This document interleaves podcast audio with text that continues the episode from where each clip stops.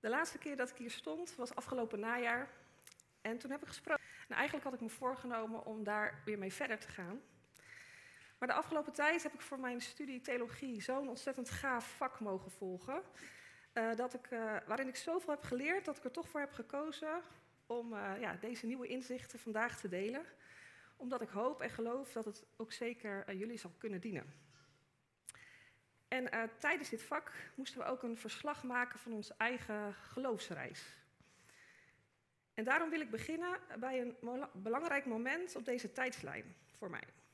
Het is inmiddels ruim 20 jaar geleden. Ik was 17 jaar toen ik de keuze maakte om Jezus te gaan volgen. En uh, ik ben opgegroeid in een warm christelijk gezin. En al best wel jong voelde ik me aangetrokken tot de God van de Bijbel. Tot Jezus, die mijn redder wil zijn.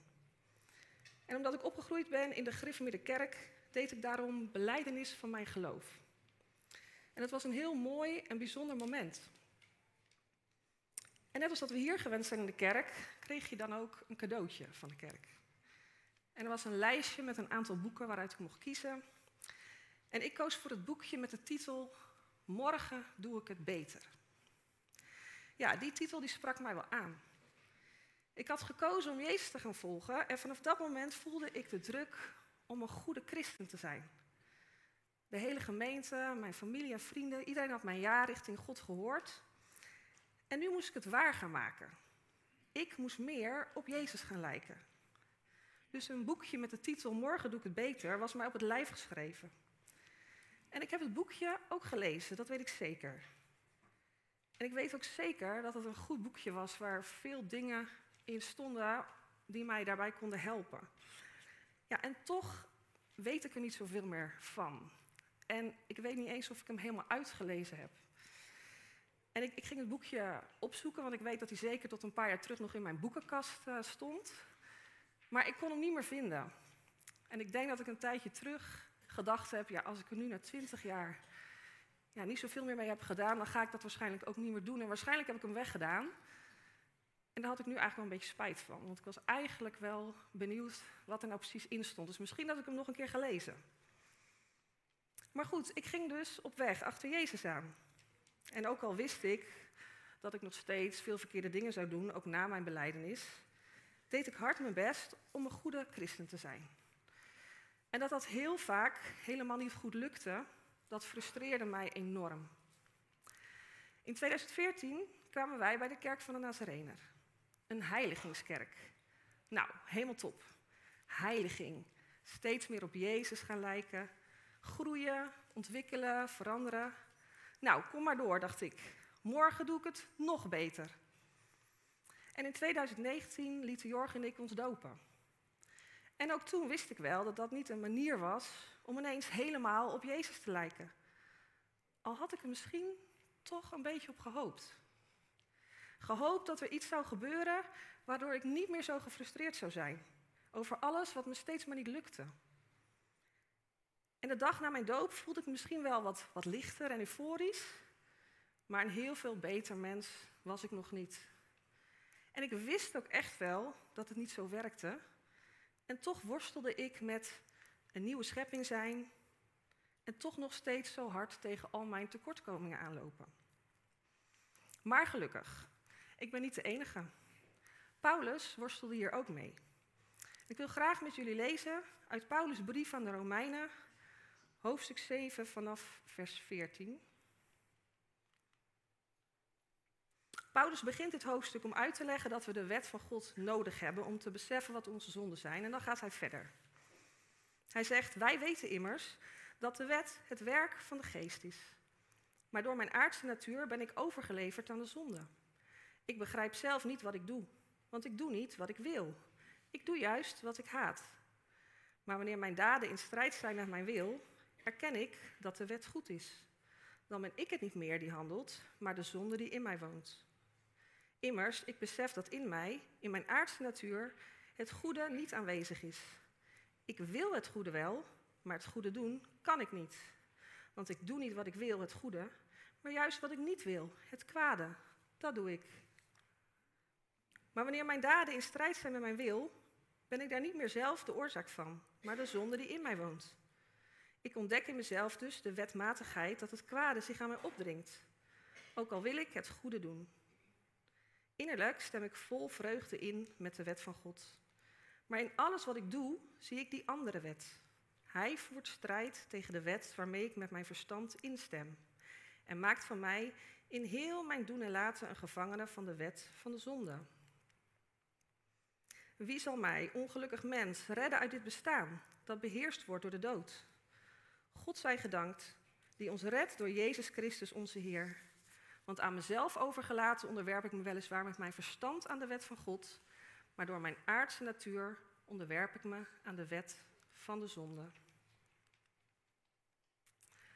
Zoals ik al zei, de afgelopen tijd ben ik voor mijn studie bezig geweest met een heel interessant onderwerp. Wat er sprake kwam in het laatste vak wat ik heb mogen volgen. Het gaat om het vak Spiritual Formation. Ik studeer samen met Jorg aan de UNC. Dat is een internationale opleiding. Maar ondanks dat we gewoon les krijgen in het Nederlands, zijn de titels van de vakken in het Engels. Dus daarom Spiritual Formation. Maar in het Nederlands heet dat geestelijke vorming. En we gebruikten daarbij dit boek, Routekaart voor geestelijke vorming van Robert Mulholland. Sowieso echt een dikke aanrader om eens te gaan lezen. Het is een studieboek, maar hij leest vrij makkelijk, vind ik zelf. Ja, en die titel die sprak mij ook wel aan. Een routekaart. Lekker praktisch en concreet. Als ik die route maar gewoon volg, dan word ik wel die betere christen.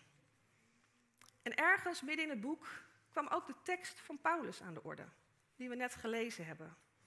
En Mulholland legde het zo duidelijk uit met de hulp van een plaatje dat ik het ineens beter begreep. Oh, nee. Hij begon te schetsen hoe ons leven eruit zag voordat we de keuze maakten om Jezus te gaan volgen. Je kan het zien als een rondje, je leven, met in het midden de I van ik. Centraal in ons leven stonden wij zelf. We hebben zelf de regie. Onze behoeften, plannen, interesses, wensen, agenda en dromen regeerden ons bestaan. En onder onze eigen heerschappij ontwikkelden we allerlei gewoontes, houdingen en manieren om te reageren op de wereld om ons heen. Allemaal zaken die in dienst stonden van onszelf. Dat zijn de x'jes in de cirkel. En dan komt het moment dat we in aanraking komen met Jezus. Misschien heel plotseling, of juist heel geleidelijk door de opvoeding heen. En dan komt dat moment dat je besluit om Jezus te gaan volgen. En dan verandert er dus wel degelijk iets wezenlijks van binnen. Namelijk dat we Jezus op de troon van ons leven zetten. Dus niet meer ik in het midden, maar het kruis van Jezus, die ons wil redden van onszelf. Maar al die x'jes, al die gewoontes, houdingen en manieren, die zijn niet meteen weg. We leven in een gebroken wereld. In een gebroken koninkrijk, zoals Dennis het zou zeggen. En we hebben de wetten en de regels van dat koninkrijk ons eigen gemaakt. En daar zijn we niet direct vanaf op het moment dat we besluiten om Jezus te gaan volgen. En soms wordt er ook wel gedacht dat het onmogelijk is om van al die x'jes in je leven af te komen. Dat het gewoon niet haalbaar is in dit aardse leven. Maar hier in de kerk geloven we dat dat niet zo hoeft. Dat er zeker een mogelijkheid is om van die zelfgerichte gewoontes, houdingen en manieren af te komen. Dat het een mogelijkheid is. Het kan. Het hoeft niet altijd zo te gaan. En misschien dat aan het einde van je leven niet alle x'jes helemaal verdwenen zijn. Maar helemaal onmogelijk is het niet.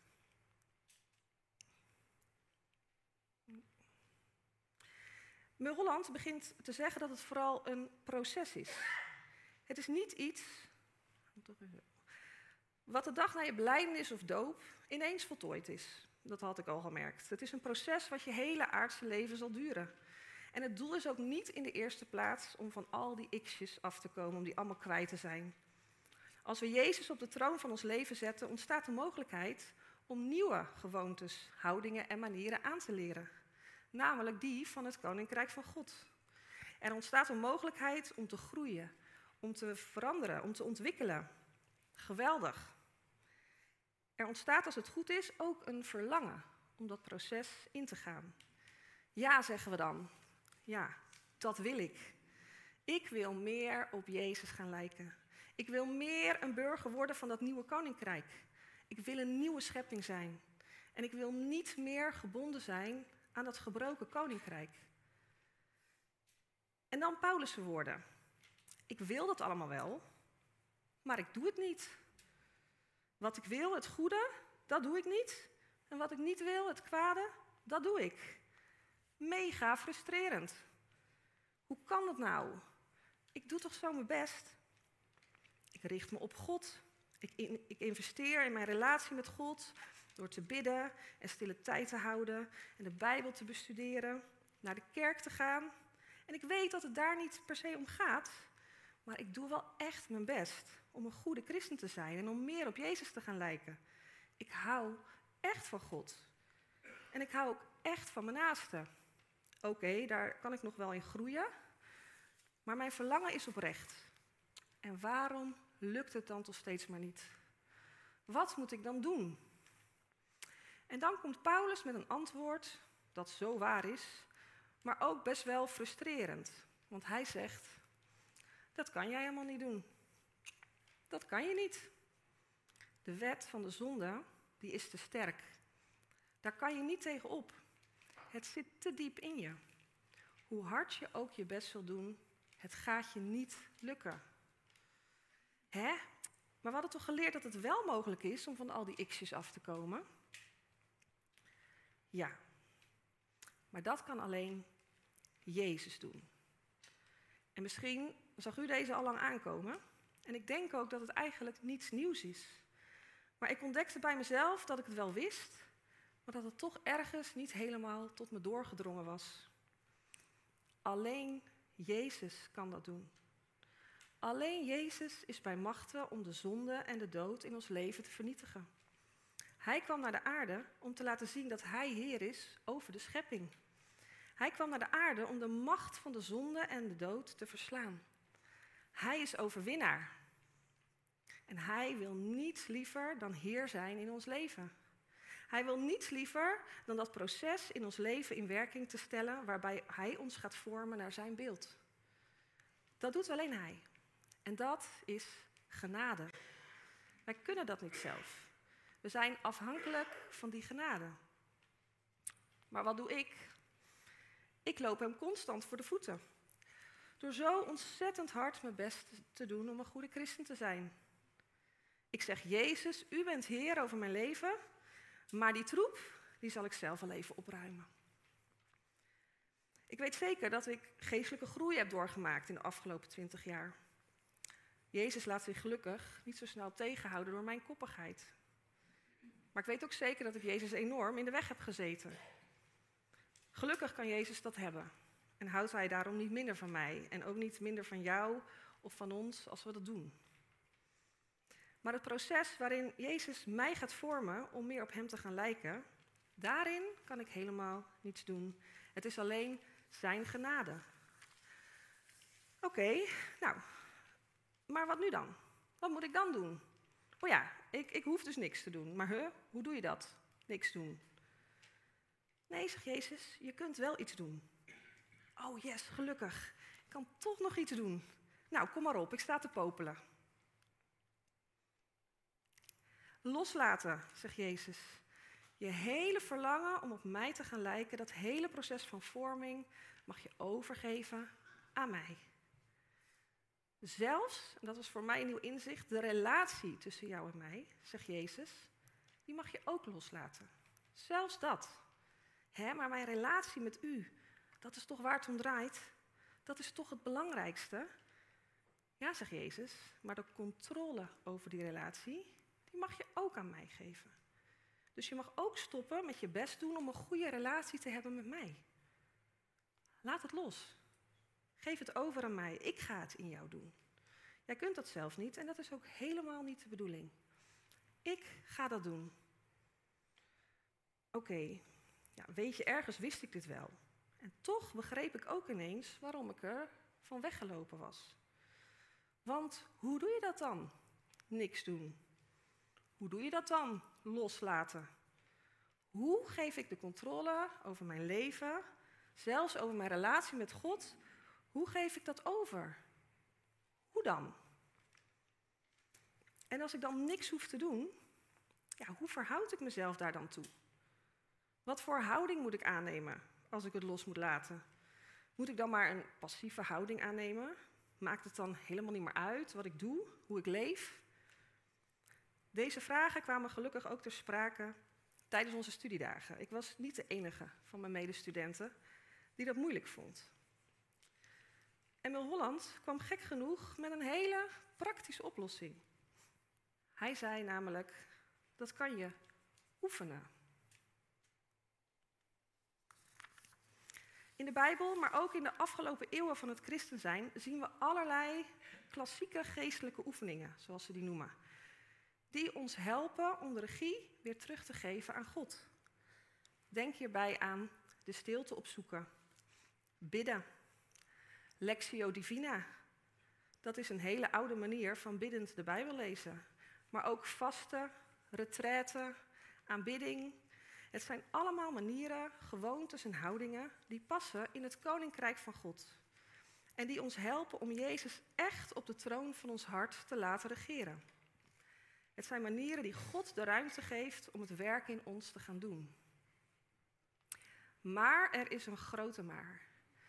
Daarvoor waarschuwt John Wesley ons in zijn preek The Means of Grace, het belang van de genademiddelen. John Wesley legt uit dat deze klassieke geestelijke oefeningen middelen zijn. Middelen om Gods genade ruimte te geven in ons leven. Waardoor we God dus niet langer voor de voeten lopen. Waardoor wij die stap terug kunnen zetten en God zijn oneindige liefde en genade in ons leven uit kan storten. Maar het gevaar is dat we door het doen, dat we doen van deze geestelijke oefeningen, dat we toch weer de controle terug gaan pakken van God. En dat we God opnieuw voor ons karretje proberen te spannen. Want dan zouden we kunnen gaan denken, oh, maar als ik maar trouw en braaf al die geestelijke oefeningen doe, dan gaat God dit probleem in mijn leven wel oplossen. Dan gaat God dat ene gedeelte van mijn karakter, wat ik zo lastig vind, wel veranderen dan gaat God mijn gebeden misschien wel verhoren. Als ik mijn best maar doe om God de ruimte te geven, dan ga ik uiteindelijk wel meer op Jezus lijken. Maar dan, zegt John Wesley, wordt het middel het doel. En dat is absoluut niet de bedoeling. Deze geestelijke oefeningen zijn juist bedoeld om de regie terug te geven en los te laten. Maar hoe werkt het dan? Het heeft te maken met het loslaten van je eigen verwachtingen richting God. Dus neem bijvoorbeeld de geestelijke oefening stilte. Je besluit elke dag een moment te nemen waarbij je tien minuten helemaal stil bent en je aandacht en gedachten probeert te richten op God. Dat is iets goeds om te doen. Het is een oefening. Alleen zijn we dan geneigd om die oefening te gaan analyseren. Oké, wat voelde ik? Wat gebeurde er? Zei God iets? Heb ik later die dag iets gemerkt? Als we dat doen, dan proberen we er toch weer controle op te krijgen. Maar geestelijke oefeningen mogen we doen vanuit gehoorzaamheid en in vertrouwen. Dus ga het gewoon doen. En laat de uitkomst ervan bij God. Ga dan gewoon trouw elke dag tien minuten stil zijn bij God en laat de uitwerking ervan ook bij Hem. Vertrouw er enkel op dat God er iets goeds mee gaat doen in jou. Maar wat dat is, dat is aan God. En dat geldt dus ook voor Bijbellezen, bidden, danken, zingen, vasten. Het is allemaal goed om te doen. Maar de uitkomst en de uitwerking ervan mogen we bij God laten. Al is het natuurlijk wel een beetje verschillend per oefening. Als je de oefening reflectie gaat doen, dan moet je natuurlijk wel reflecteren. Maar probeer ook dan God de ruimte te geven om je aan jou te laten zien wat je mag gaan doen met die reflectie. Het gaat erom dat je het niet te veel, te veel gaat invullen zelf van tevoren. En het is natuurlijk niet erg als je in de loop der tijd ineens iets opvalt, eh, een verandering ziet, of dat er ineens duidelijk wordt dat er iets is in je leven wat je aan mag gaan pakken of veranderen. Dan mag je daar zeker mee aan de slag gaan. Bij sommige oefeningen is dat haast onvermijdelijk. Het verschil is dat je het dan doet omdat je gelovig en gehoorzaam reageert op Gods stem, die in jou spreekt en aan het werk is. En niet andersom, krampachtig proberen zelf van alles op te lossen wat je helemaal niet kan. Het gaat erom dat het vanuit God komt, dat, dat wat er mag veranderen. Misschien wil jij wel geduldiger worden, maar wil God eerst iets anders in jouw leven aanpakken. En God geeft je zijn geest om te onderscheiden wat God van je vraagt. Wat van de wereld is en wat van Gods koninkrijk. Hij gaat in jou aan het werk. Maar wat hij precies gaat doen en wanneer, dat is aan hem. We mogen dus onze eigen verwachtingen richting God loslaten. Stoppen met krampachtig proberen controle over hem uit te oefenen. En vaak doen we dat onbewust. Proberen we deeltjes met God te sluiten. Heer, als ik nou dit ga doen, wilt u dan? Of Heer, ik wil dit zo graag. Wat moet ik doen om te zorgen dat u mijn gebed verhoort? Ik zal stoppen met dit, of ik zal juist beginnen met dat. het is onze machteloosheid die er vaak voor zorgt dat we dit gaan doen. We kunnen als mensen gewoon heel slecht omgaan met onzekerheid, onduidelijkheid en machteloosheid. Daar houden we gewoon niet zo van. En ja, we mogen absoluut onze verlangens en onze frustraties en onze wensen bij God neerleggen. Hij weet tenslotte wat er in ons omgaat. Het gaat veel meer om onze houding hierin.